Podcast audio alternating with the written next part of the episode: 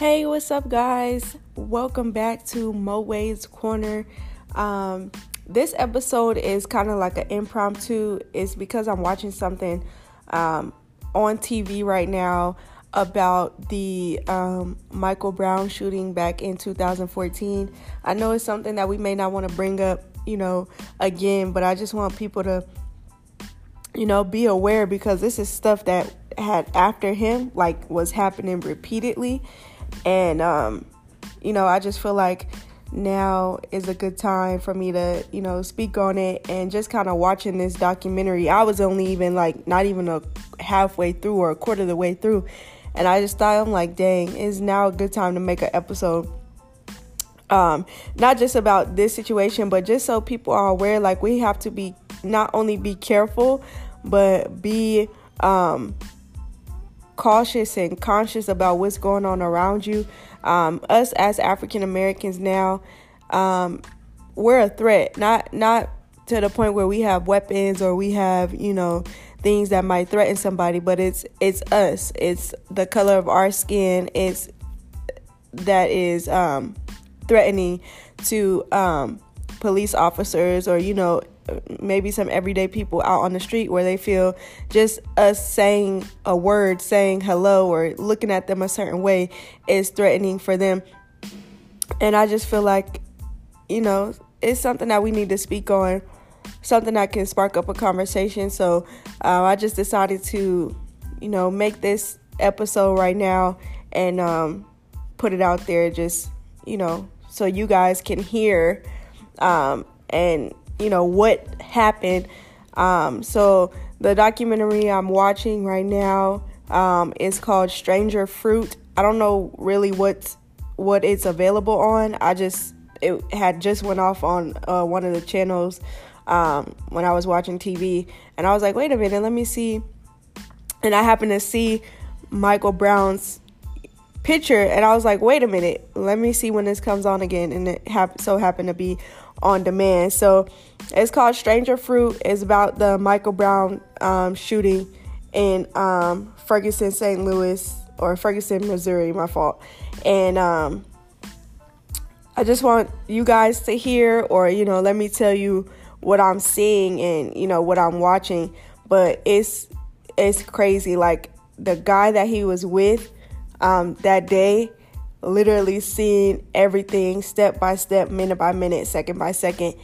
And just me watching this, I want to cry. So if you happen to find it, it's called, like I said, it's called Stranger Fruit. And I just had to rewind it all the way to the beginning just to even start this episode because I'm like, this is definitely something that you know people should hear if you don't if you didn't really like read into the case and see what was going on um, this is definitely a good way uh, to see that so i'm gonna go ahead and press play um, and kind of just listen a little bit and let you guys know kind of what's going on. But the crazy part about it is a few days before he even got killed, he had just graduated from high school. And he had, you know, it, he was going through some things with school. He not wanting to be there and saying that he couldn't finish, but he knew he had um, his mom and you know people in his family that he had to make proud. So he went ahead and and graduated and and did that back in 2014 um, which is actually the year I graduated. So that's you know that's a good thing. He he got through it and was able to push through. And he had people you know backing him up and friends um, family pushing him to finish. And he wanted to make his mom proud. It seems like that was the biggest thing uh, for him and he kind of didn't want anybody else to tell his mom that he got his diploma. So um, that day, I guess when she picked him up, um, he kind of had the envelope and and you know kind of played it off a little bit, was being all shy about it, and she asked him, you know, what was in the envelope, and he told her.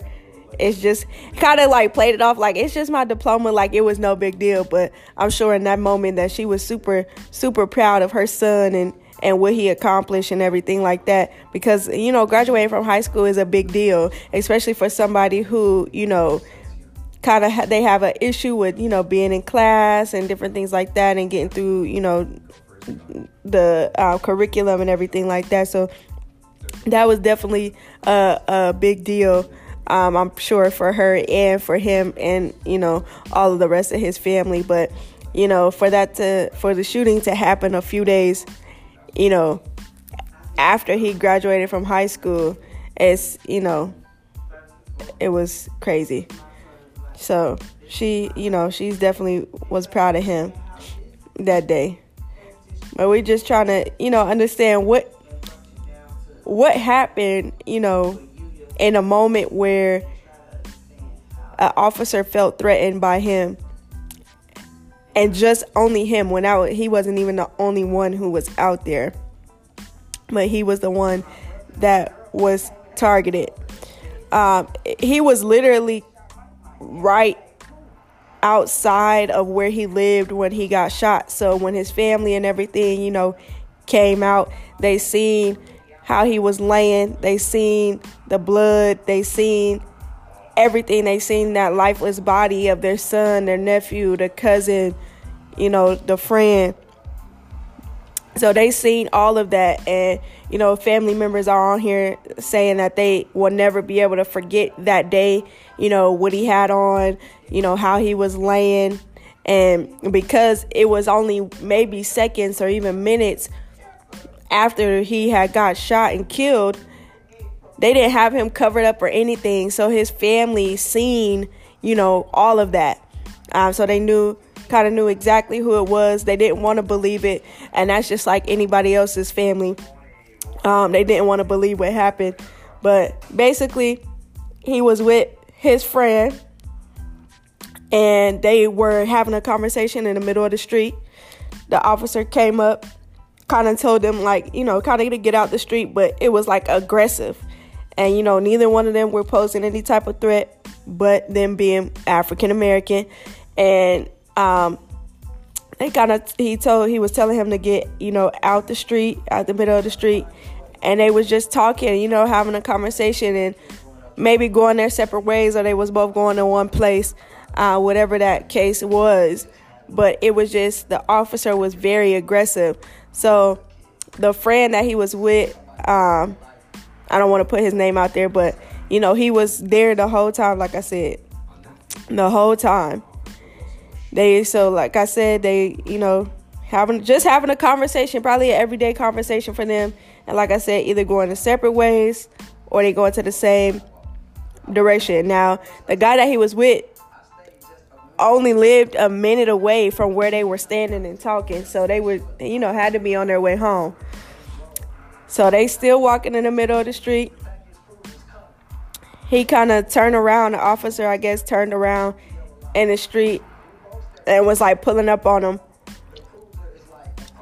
And I guess the back end was across the middle, you know, the yellow lines in the middle, but the front of his car was like kind of still in the driving motion. He still got his hand on the wheel and everything.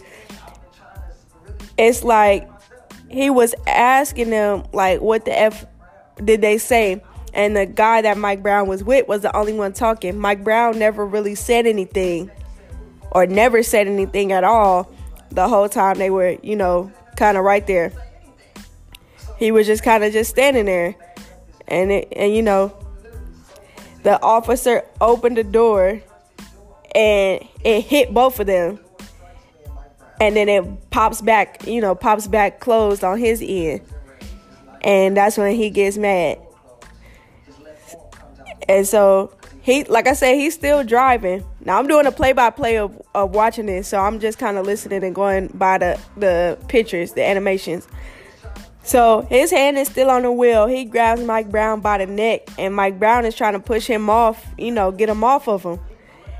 The officer grabbed his gun, put it out in the window, and let go of him. Because remember, he was choking him. Let go, grabbed the gun, and then just fired at both of them. And you know, the friend is shocked because it's like, what's going on? We didn't even do anything. Why is it, you know, going this far? But the officer was so enraged. They didn't know what was going on. They didn't have nothing on them that that he should have should have or could have been threatened by. It was just them. It was just them. So it was kind of like, why are you feeling threatened? Or why did you pull out your gun? Because we don't have anything, but is it because, you know, we're in the middle of the street? We're in the middle of the street, and then we're African American. He shot a second time. So he shot once at both of them. Then he shot a second time. So this is already two shots. And mind you, he's still sitting in the car, the officer. So Mike was shot from the second shot that was that was um that came out. And his friend kind of was you know, worried about what was going on with Mike. But the crazy part is nobody knows why he shot. Nobody knows what happened because the officer never gave a statement. They never put it on tape. They never got an official statement from that officer. Um, many people talked to him. I don't know if it was that day, that night, the next day, whatever. But nobody recorded the conversations. Nobody had him write anything down.